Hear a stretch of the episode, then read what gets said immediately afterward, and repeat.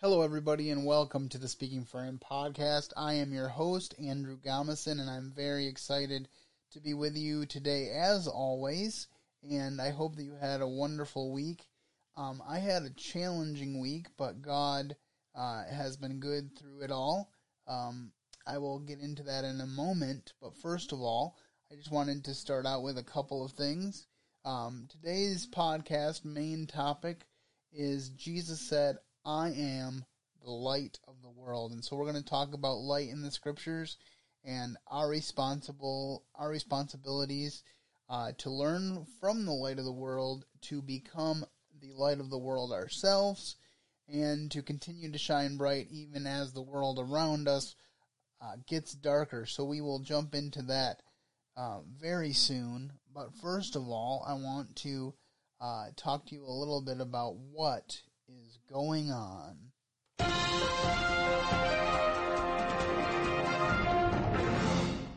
All right, so as I said, it's been a challenging week. On uh, Wednesday, um, I woke up and went to get in the shower as a normal day and get ready to go to work. And when my brother was putting me back into my chair, um, um, before he dressed me, he said, Your chair seems to have more give than it's supposed to. Like when I put you in the chair, it's not supposed to move that much, is it? And at first I thought, well, I know it has more give than past chairs have had because of the uh, the things that it's supposed to do. So I didn't think much of it. Um, and I went to work and I I got to work and I realized, yeah, it is a little um, more wobbly than I was expecting, but still was kind of hoping to hold out and just see how things went, and maybe I'll get it taken care of in a week or so. I went to go into the potter's house, just a level, flat surface, and just went up the little bump uh, to get into work and realized that I scared myself uh, because it was as if I'd gone. Um, up a steep incline, and uh, it was felt like it was propelling my chair backwards, and that it was not normal. So I contacted my local wheelchair replay, wheelchair repair shop and got an emergency appointment. And it turns out that the struts on my wheelchair um, were snapped, and so they didn't want me to leave with the chair in that shape. I respect that because I wouldn't have left with the chair that way anyway. But that's what they said to me, and so uh, they gave me a rental chair, and um, I'm blessed that that I have it. Uh, but it's been really difficult um, to adjust to, and I'm still not at a comfort level with it to really um, be confident to be out and about. So if you could continue to pray for that, and also pray that the part uh, will come in to uh, replace um, on my chair, and so that I can get back to full strength uh, in my electric chair and and zooming around the halls of the Potter's House High School, where my heart is and where I want to be uh, more than anything uh, right now. Um, but I also have felt God saying uh, once again uh, be still and know that I am God, which is kind of a theme, I think, of this year with everything having to do with the pandemic and things of that nature. So I think it's a lesson that I still need to learn, and I hope that I am learning it. I, I will say um, that, uh, you know, God says that He gives us peace that passes all understanding. And earlier today, I kind of had a mini panic attack about the chair and some of the challenges therewith, and I just felt really overwhelmed, and I just prayed and cried out to God and said, God, I need your peace. I need you, um, because I can't handle this myself. And He showed up, and I'm still not, you know, 100% overjoyed about the circumstance, but I'm feeling a lot more peace within the circumstance than I was a few hours ago. So I'm very thankful for that eventuality. And of course, thankful for my family who is helping me so much, um, as they always do, to try to navigate this uh, difficult challenge. Uh, that I find myself in. I'm very excited uh, about uh, the future of the podcast. As I said, um, getting ready, hopefully, very soon to share with you the Pilgrim's Progress Project. And I also have another announcement that on Monday, September 14th, I will be interviewing Jason Romano, who is a former uh, executive producer of some shows on ESPN radio. I think he spent about uh, a little over a decade, close to 13 years, or maybe a little more than that, uh, with ESPN, and then stepped away to become the host of the Sports Spectrum podcast and to work with that wonderful company and be able to be a be a force at the intersection of faith and sports um, for Sports Spectrum, and I really enjoy that show, and so I'm extremely excited to have Jason on the show, and he's been very uh, communicative. You know, I, I really love to do interviews, and I love to reach out to people and to have the opportunity to interview people that I admire and that are going forward for the Lord Jesus. And sometimes when you reach out to someone, you expect, well, maybe I will hear from someone that works for them, and um, but the odds of actually getting a personal response aren't that great. Um, but he and I have already exchanged a couple of emails um, arranging scheduling and, and, and the like. So I'm I'm very uh, positive about that whole thing and excited for what God has planned for that interview. And incidentally, if you know of anyone who has a story of faith and life that would encourage us on this road that we call the Christian journey, I want to tell those stories. I want to be able to be a voice uh, for those who need encouragement. At, you know, as I did uh, a few hours ago. You know, we all have our bad days. We all have our valleys, and I just appreciate the way that other people have rallied around me during this valley. And my hope is that um, I will be able to rally around you and others like you in your valleys and see God answer some major prayers for you. So, as I said, um, as we move into our uh, main segment, we're going to talk about Jesus as the light of the world. Um, you know, there's a great contrast in life of light and darkness. Um, one of the things that we're in right now is the Eastern Daylight um, time period. The uh, Eastern Daylight Time is upon us right now and in the next few weeks, um, well, actually a few months now, uh, because it was extended about 10, 15 years ago, but in November, we will go to Eastern Standard Time, and we will lose an hour of uh, daylight uh, in the evening, but we will gain an hour of sleep, which a lot of people um, get excited about. But, you know, since we lose the hour later, uh, we don't really gain anything overall. We're just kind of playing with the time, and people have gone back and forth as to whether we should keep doing it or whether we should uh, abolish it. You know, I saw a meme going past that with all this pandemic stuff, this would be a great time to rip the band aid off and just uh, get rid of Eastern Daylight Time. Um, so it'll be interesting to see how that shakes out if it gains any traction. But all that to say that um, we are dealing with a situation where um, in our culture we see light and darkness, and we, we see those two things working together. Um, and that's what we're going to talk about today. So I want to start out uh, with our quote of the day, and our quote of the day uh, comes from uh, John eight twelve, and in John eight twelve, Jesus says this: Then speak Jesus again unto them, saying, I am the light of the world. He that followeth me shall not walk in darkness, but shall have the light of life. And so, um, we have a choice. We can either walk in darkness or we can have the light of life Jesus Christ.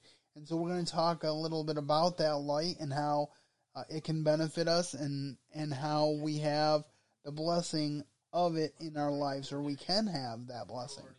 And the first one is that God's word is a light unto us. The Bible says, Thy word is a lamp unto my feet and a light unto my path. Psalm 119, 105. And I really like this verse. Um, I grew up singing a, a, really popular song called Thy Word, um, which basically uh, t- is that verse and song. And uh, it just it was an encouragement to me growing up, and it really is an encouragement to think about it today as I'm going through these challenges that I find myself in. And I really want to encourage you that if you need light in your life, spending time in the Word of God is the best way to find it. Uh, this this morning, I spent time in the Word of God, and I was just like, you know, God is here, God is present, God is active. His Word is still relevant with everything uh, that I'm going through, and it's so encouraging to know that whatever I'm going through, it doesn't uh, pass his notice. You know, this whole wheelchair thing that I mentioned earlier, um, I'm very frustrated by it, and I, I hope that there's a quick resolve. Um, but I, I, it does not seem at this point like it's going to be quickly resolved. But I have to know that God has a plan and that He knows all, and that He's not just leaving me in a lurch. And so um, we need to uh, seek the light of God's word. And a good, I think, a good supplemental verse to this is in also in Psalm 119, um, verse 9, where it says, How shall a young man cleanse his way? Uh, by taking heed according to his word.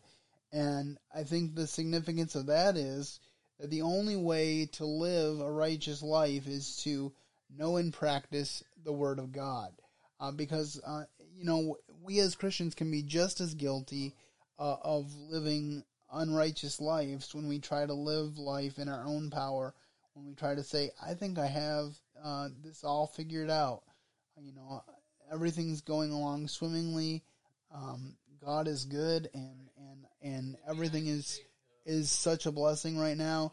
And then something bad happens, and we have to realize that God is still at work. God is still blessing. God knows whereof he speaks. And so I just want to use that as an encouragement for you. The next point I want to talk about is men love darkness rather than light. And it says in John 3, verse 19, and this is the condemnation that light is come into the world, and, and men love darkness rather than light because their deeds were evil.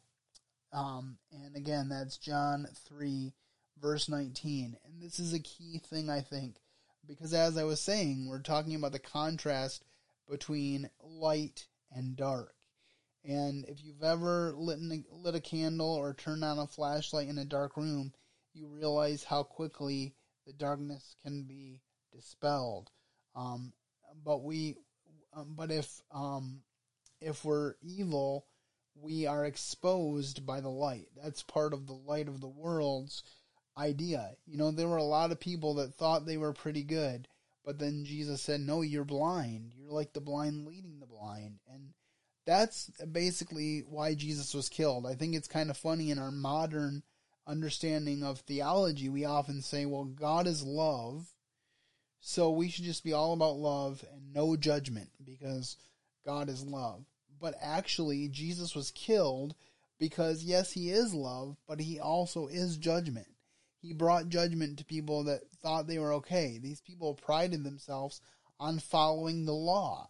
They were the religious leaders, they were the the political leaders of the day all rolled into one and they thought that they did everything right. They spent uh, years and years studying the scriptures. I'm sure they'd memorized large portions of the Old Testament and yet they missed the very incarnate bodily Christ when he stood in their midst. And actually, not only did they miss who he was, they hated who he said he was.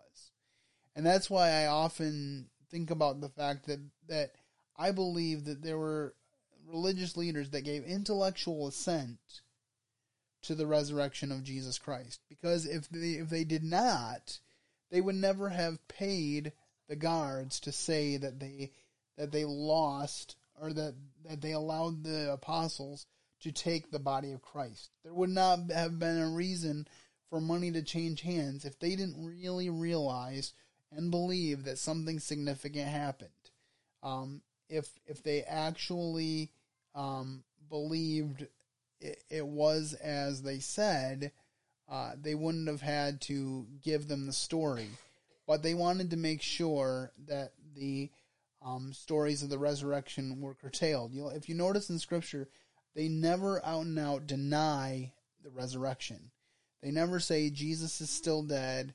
They never say that. They just say, don't preach in his name. Why? Because their deeds are evil, and if Jesus is alive, they have a responsibility to live for him and to change their ways and to realize that a a physical um a physical uh, belief in the law and a physical uh, what what do I want to say a, a physical uh, partaking in the law and doing what the law says is not enough because Jesus came on the scene and he said, uh, Yes, you should do the right thing but also your thoughts count.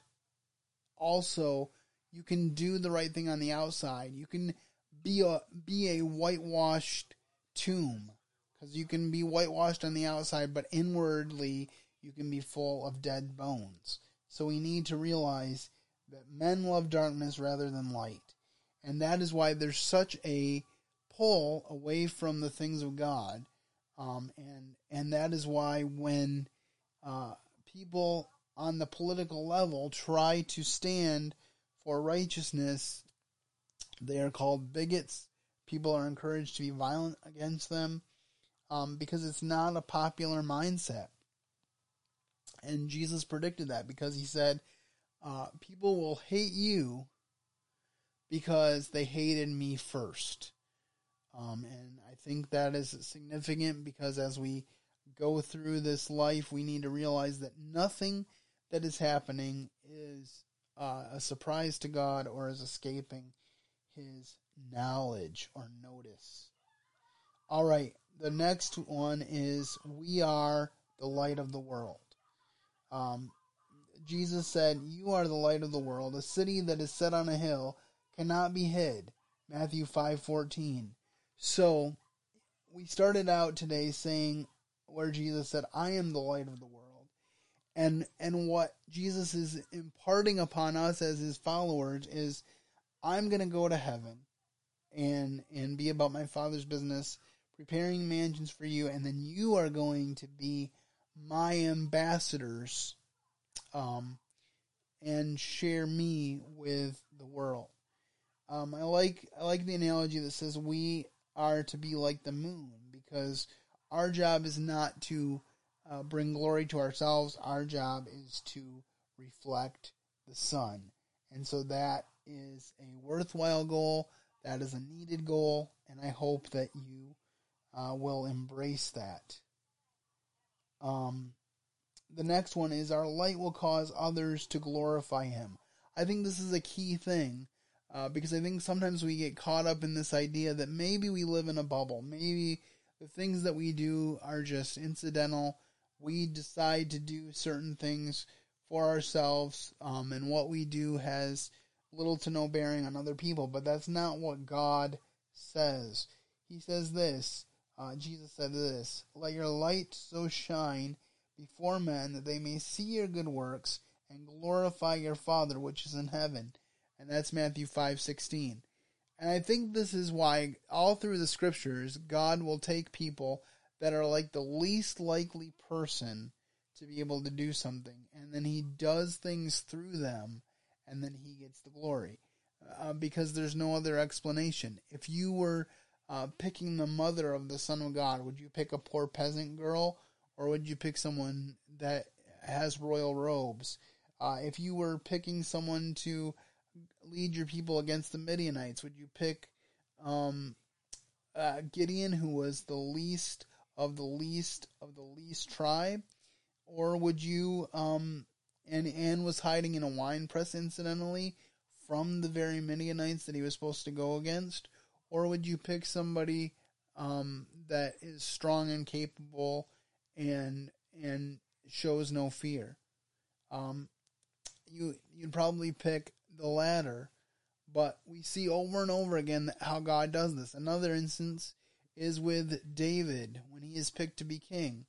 Uh, Samuel comes to anoint a king. He does a does a banquet and and he's there to anoint the king. And David doesn't even get called to uh, the anointing of the new king because his dad it doesn't even factor in his dad's radar um, to set to even invite David to this. And then Samuel gets all the way through all of the sons of Jesse, who he thinks are all the sons, and God still says no. So then Samuel basically says, Are these all your sons? Because I was told that one of your sons would be king. And Jesse says, Well, I do have one other son. His name's David. He's out um, tending the sheep. And you kind of get the impression through that story that David tending the sheep is one of those lesser uh, appreciated tasks that kind of probably got passed down the line of the brothers. And so he here he is this shepherd and and he didn't even get called to the uh, anointing. And lo and behold, Samuel says, "Well, we're not going to eat our banquet till he comes."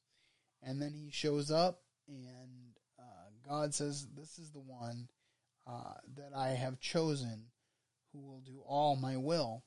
And it just is an amazing testament uh, to the way that God does and, and the way the way that God does things and the fact that his ways are not our ways, his thoughts are not our thoughts because again, we definitely would not choose that. And then the final um, part is one thing that I really have been convicted about and really this is was one of the impetuses for the Speaking for Him podcast. And that is as darkness continues, shine bright.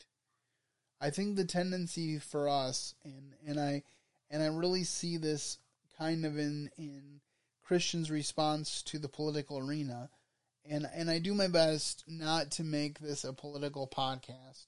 Um, I did a political podcast um, for several weeks a few years back. I got burned out on it. There are more important things to to do than politics. So I but I bring it in here when I need um, when I feel that something needs to be talked about. And so as I'm framing this, please understand that the important the most important thing is the gospel of Jesus Christ. But if I could explain and unpack this a little bit, first let's look at the verse. Do all things without murmurings and disputings, that you may be blameless and harmless, the sons of God, without rebuke in the midst of a crooked and perverse nation among whom you shine as lights to the world, holding forth the word of life, that I may rejoice in the day of Christ, that I may not have run in vain nor labored in vain. And that's Philippians 2:14 to 16. And I see in this two ways, two specific ways, and there's probably more ways we could maybe even do a whole podcast episode on this. Two specific ways that Christians fail to do this often in our culture. Uh, the first one is that we adapt the mindset of the world when it comes to dealing with the social issues uh, that we are faced with, because we don't want the world to think that we hate them, and we want to be affirming to them, so we become affirming of their sin. I see this in the areas specifically of um, the pro life, pro choice arguments, and also um, the sanctity of marriage and how God made marriage for one man, one woman for a lifetime.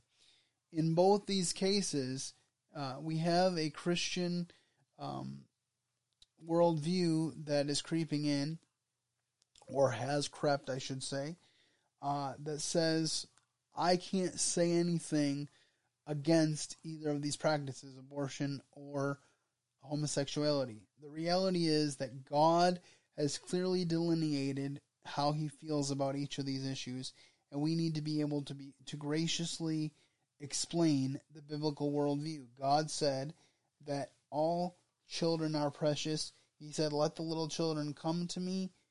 Um, when the disciples wanted to push them away, he said, Before I formed you in the womb, I knew you. And so we need to espouse that belief. And see, here's the thing you may look at the pro life issue and you may say, well, it's a political issue. I don't need to be involved in politics.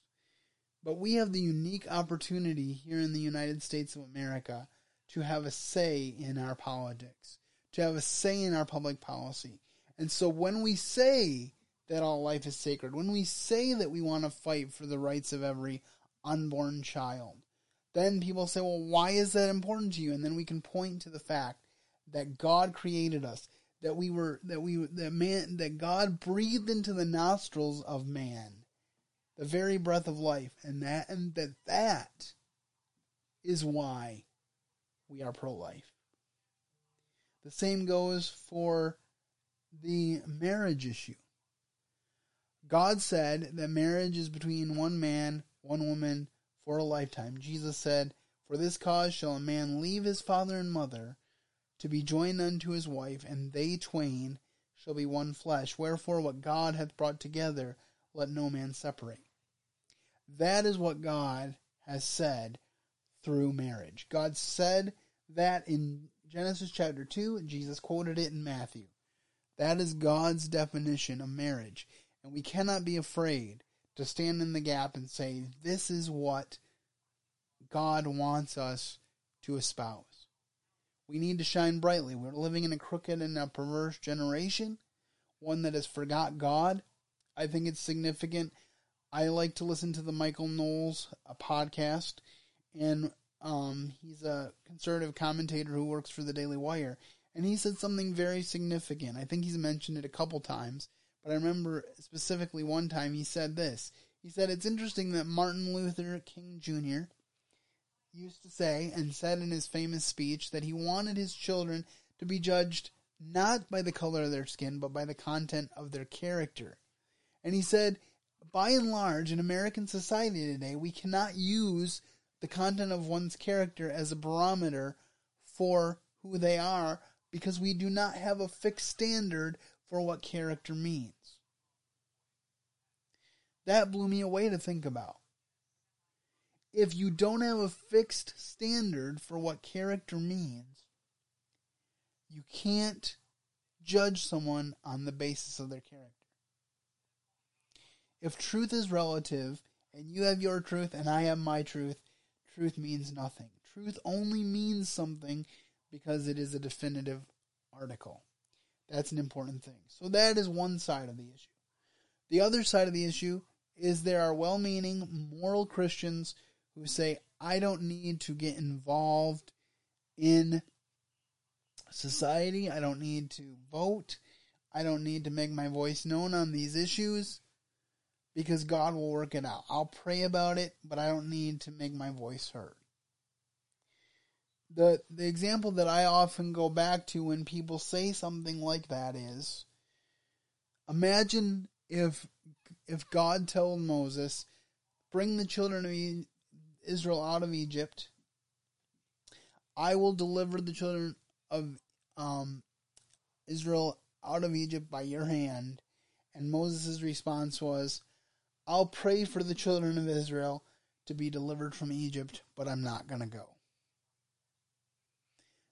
Now, it's quite possible that God would choose someone for the task to do it. I think that if God's will is going to be done, so if we choose not to do the tasks that God has afforded us, He will do His will through another means because His will will ultimately be fulfilled. But God didn't let Moses off easy. God didn't let Moses just say, I'm not going to do that. I will pray for it to happen, but I'm not going to do anything.